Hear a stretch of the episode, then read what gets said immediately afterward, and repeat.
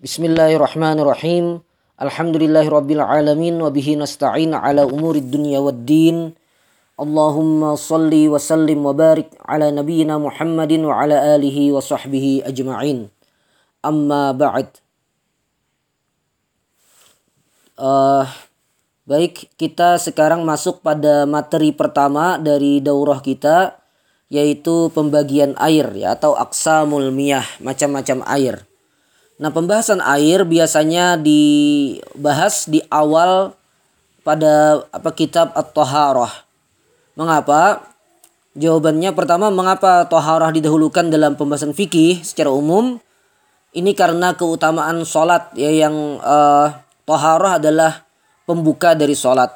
Jadi mengapa ibadat didahulukan daripada uh, muamalat misalnya munakahat? Jawabannya karena hubungan dengan Allah Subhanahu wa taala itu didahulukan atas hubungan dengan yang lain. Kemudian mengapa dalam ibadat sholat yang paling didahulukan? Karena sholat adalah ibadat yang paling utama. Uh, dia tiang agama dan juga amal yang paling awal nanti dihisab di yaumil uh, mahsyar nanti. Dan uh, toharoh adalah uh, pembuka bagi sholat. Tidak sah sholat tanpa toharoh maka pembahasan toharoh didahulukan daripada apa daripada sholat. Dan pada saat membahas toharoh pertama kali dibahas biasanya adalah pembahasan tentang air. Mengapa? Karena uh, alat yang paling utama untuk toharoh untuk bersuci adalah air. Adalah air. Allah Ta'ala berfirman wa anzalna minas sama'i ma'an tahura. Dan kami turunkan dari langit air yang sifatnya suci menyucikan. Surah Al-Furqan ayat 48. Nah, jadi uh, air digunakan di apa dibahas di awal-awal pembahasan toharoh karena dia adalah uh, alat yang paling utama untuk bersuci ya untuk uh, berwudu mandi demikian juga untuk menghilangkan najis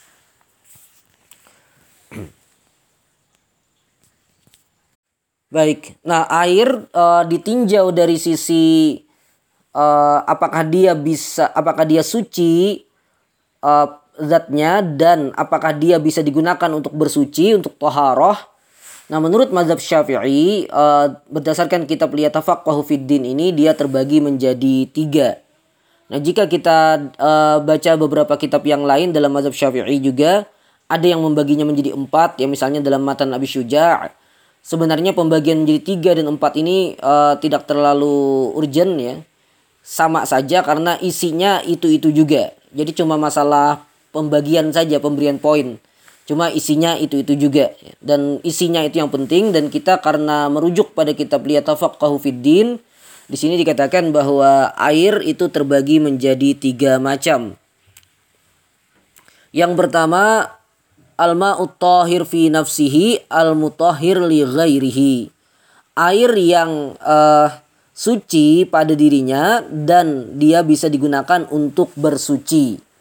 Suci pada dirinya artinya air itu tidak najis. Air itu tidak najis. Artinya kalau terkena badan, pakaian, dan tempat kita untuk sholat misalnya maka tidak masalah. Uh, kalau terkena pakaian tidak harus dicuci pakaiannya karena apa? Karena airnya itu suci. Nah itu al-ma'u at-tahir. fi nafsihi. Nah, sedangkan ketika disebut al-mutahhir li ghairihi, dia bisa menyucikan yang lain, artinya dia bisa digunakan untuk toharoh. Bisa digunakan untuk toharoh. Yaitu uh, ya bisa digunakan untuk berwudu, bisa digunakan untuk mandi uh, wajib ya dan juga bisa digunakan untuk menghilangkan najis. Nah ini jenis yang pertama atau macam yang pertama dari air yaitu al-ma'ut tahir fi nafsihi al-mutahhir li ghairihi. Nah air ini disebut dengan air mutlak. Air ini disebut dengan air mutlak yaitu mutlak dia tidak mendapatkan uh, qaid lazim, tidak ada batasan yang membuat uh, hilang uh, kemutlakan air tersebut. Nah, jadi kalau airnya di ya dalam bahasa Arab ini diberi qaid ya seperti diidhafahkan dengan misalnya dikatakan ma wardin ma air ya tapi diidhafahkan pada ward dan dia ini membuat air itu tidak lagi bisa disebut sebagai air ya ma'u wardin artinya air bunga mawar ya uh, artinya air yang ada pada bunga itu sehingga yaitu bukan air yang kita maksud gitu. Atau diberi kait dengan sifat misalnya ma'un dafiq, air yang memancar. Dan air yang memancar ini maksudnya adalah air mani, ya, maksudnya mani. Nah, yang seperti ini jelas dia tidak bisa disebut sebagai air. Nah, ini namanya kait yang uh, lazim yang membuat ya dia tidak bisa disebut sebagai air. Adapun kalau misalnya disebut dengan uh, misalnya, air sungai, nah itu ada idhofah juga cuma dia tidak membuat uh, sifat air itu hilang karena maun nahar ya air juga ya maun nahar ya ya ma gitu. Nah, jadi uh, jenis yang pertama ini air mutlak artinya dia yang tetap dalam keadaan atau sifatnya sebagai air. Uh, al-ma'u al-baqi ala khilqatihi allati khalaqahu Allah 'alaiha itu air yang tetap dengan sifatnya yang asli, sifatnya yang murni yang Allah ciptakan untuknya. Nah, termasuk air uh, hujan, air laut, air sungai, air sumur, air uh, salju, air barat dan apa pun air yang tetap dalam sifat murninya sebagai air.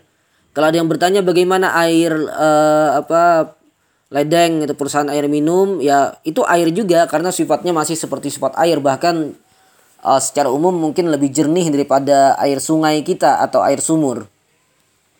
Nah itu adalah air itu adalah air dan dia sifatnya su, uh, suci pada dirinya sendiri dan bisa digunakan untuk toharoh. Suci pada dirinya sendiri dan bisa digunakan untuk toharoh. Dan uh, masuk juga masuk juga pada bagian yang pertama ini yaitu uh, air yang suci pada dirinya dan juga bisa digunakan untuk menyucikan bisa digunakan untuk toharoh namun makruh digunakan. Namun makruh digunakan. Nah contoh air yang makruh yang digunakan yang disebutkan oleh para ulama adalah alma al musyammas alma al musyammas air musyammas itu adalah air yang dipanaskan oleh matahari. Air yang panas karena uh, sinar atau terik matahari dan dia makruh ketika ada tiga hal ini ada tiga hal yaitu yang pertama air ini dipanaskan di negeri yang panas ya seperti apa uh, Hijaz gitu. negeri yang uh, tinggi ya negeri yang panas ya secara umum dan itu uh, di negeri-negeri yang uh, gurun pasir gitu. Kalau di negeri kita yang iklimnya mu'tadil, iklimnya normal sebenarnya tidak ada air musyammas yang dimakruhkan ini.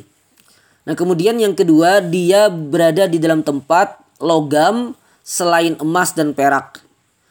Jadi dia berada di logam selain emas dan perak yang memang bisa menyebabkan uh, tidak sehat airnya. Dan digunakan pada badan yang ketiga digunakan pada badan pada saat air itu masih panas. Nah, jadi kalau misalnya air itu sudah dingin, didinginkan, digunakan untuk badan tidak masalah.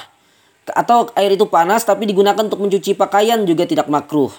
Nah, jadi makruhnya kalau satu di negeri yang beriklim panas, kemudian yang kedua di wadah logam selain emas dan perak, dan yang ketiga digunakan untuk badan pada saat air itu masih panas.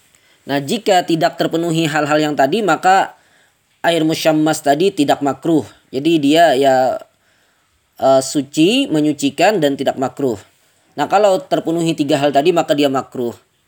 Nah, di sini ada pernyataan menarik dari uh, Al-Imam Asy-Syafi'i dikutip di sini dari kitab Al-Um dikutip oleh Dr. Abdul Ilah Ibn Husain Al-Arfaj.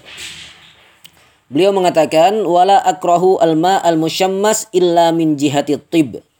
Saya tidak memakruhkan air musyammas kecuali karena faktor kesehatan ya dari sisi kedokteran. Artinya ini bisa menimbulkan penyakit, ini bisa menyebabkan penyakit. Kemudian beliau meriwayatkan uh, riwayat dari Jabir bin Abdullah bahwa Umar radhiyallahu an uh, radhiyallahu anhum uh, kana yakrahul ightisal bil ma'il musyammas wa qala innahu yurisul baras. Nah, bahwa ada riwayat bahwa Umar radhiyallahu an beliau memakruhkan mandi dengan air musyammas dan beliau mengatakan bahwa dia itu bisa mewariskan bisa melahirkan penyakit kusta, penyakit kulit yang berbahaya. Jadi ini dari sisi kesehatan. Jadi kalau ada yang bertanya apa dalil makruhnya air musyammas? Uh, jawabannya dalil kalau maksudnya dalam nas Al-Quran dan As-Sunnah yang menunjukkan kemakruhannya secara khusus jawabannya tidak ada tapi dia dianggap makruh karena apa uh, faktor kesehatan.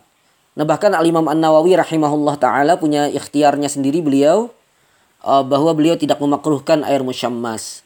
Nah di sini ada faedah, di sini ada faedah tambahan uh, ikhwafillah hafizakumullah. Kalau uh, penggunaan air tertentu ya di tempat tertentu itu berpotensi menimbulkan penyakit, maka kalau potensinya tidak terlalu besar tapi ada, maka itu bisa makruh hukumnya. Dan kalau ternyata potensinya besar ya sangat besar bahkan potensinya ghalabatuzon ini akan uh, membuat kita sakit misalnya atau membuat kita mendapatkan bahaya maka jatuhnya haram berdasarkan hadis Nabi Shallallahu Alaihi Wasallam la dorora dirar ya, tidak boleh menimbulkan bahaya uh, bagi diri sendiri maupun bagi orang lain uh, dan juga berdasarkan kaidah fikih ad-dararu yuzal. Sesuatu yang berbahaya itu harus dihilangkan. Baik, kemudian juga disebutkan di sini yang makruh juga air yang juga makruh adalah air yang sangat panas dan air yang sangat dingin. Jelas ya karena ini tidak bisa digunakan. Bagaimana caranya kita berwudu dengan air yang sangat panas tentu akan sangat sulit. Ya. Demikian juga air yang sangat dingin dan air yang sangat dingin ini juga berbahaya ya bisa yang membahayakan kita maka dia makruh digunakan. Kemudian termasuk juga bagian yang uh, pertama ini adalah air yang haram digunakan. Air yang haram digunakan tapi dia suci dan menyucikan. Artinya artinya kalau kita berwudu dengan air ini sah wudu kita bisa digunakan untuk sholat. Kalau kita janabah, junub, kemudian mandi wajib dengan air ini, maka kita sudah uh, apa menghilangkan hadis besar. Dan kalau kita menghilangkan najis dengan air ini, ya maka uh, najisnya hilang. Cuma kita berdosa melakukannya. Cuma kita berdosa melakukannya. Nah, air yang haram ini adalah air al-maghsub. Air yang uh, milik orang lain yang kita gunakan tanpa izin pemiliknya. Jadi kalau air itu punya orang kemudian kita gunakan tanpa izin kan haram hukumnya ya. Cuma apakah dia memiliki sifat suci menyucikan air tersebut tetap iya. Kemudian juga air yang diwakafkan untuk minum. Ini terutama di masa lalu ketika air terbatas ada uh, sebagian orang mewakafkan air untuk diminum dan tidak boleh digunakan untuk yang lain. Nah, maka yang seperti ini tidak boleh uh, di, apa haram hukumnya digunakan untuk uh, toharoh. Tapi kalau kita gunakan pun ya tetap sah, cuma berdosa. Baik, jadi kembali uh, kalau ada yang bertanya lalu kalau air kemasan, air mineral yang memang untuk diminum itu bagaimana? Jawabannya boleh-boleh saja kita gunakan dan tidak haram.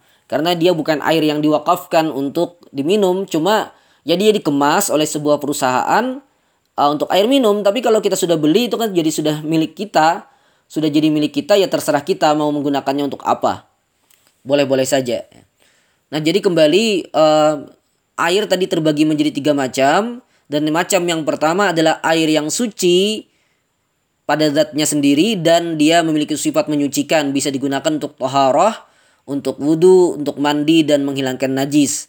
Dan dia ada yang uh, tidak makruh digunakan ya, air secara umum yang masih dengan sifatnya sebagai air yang murni.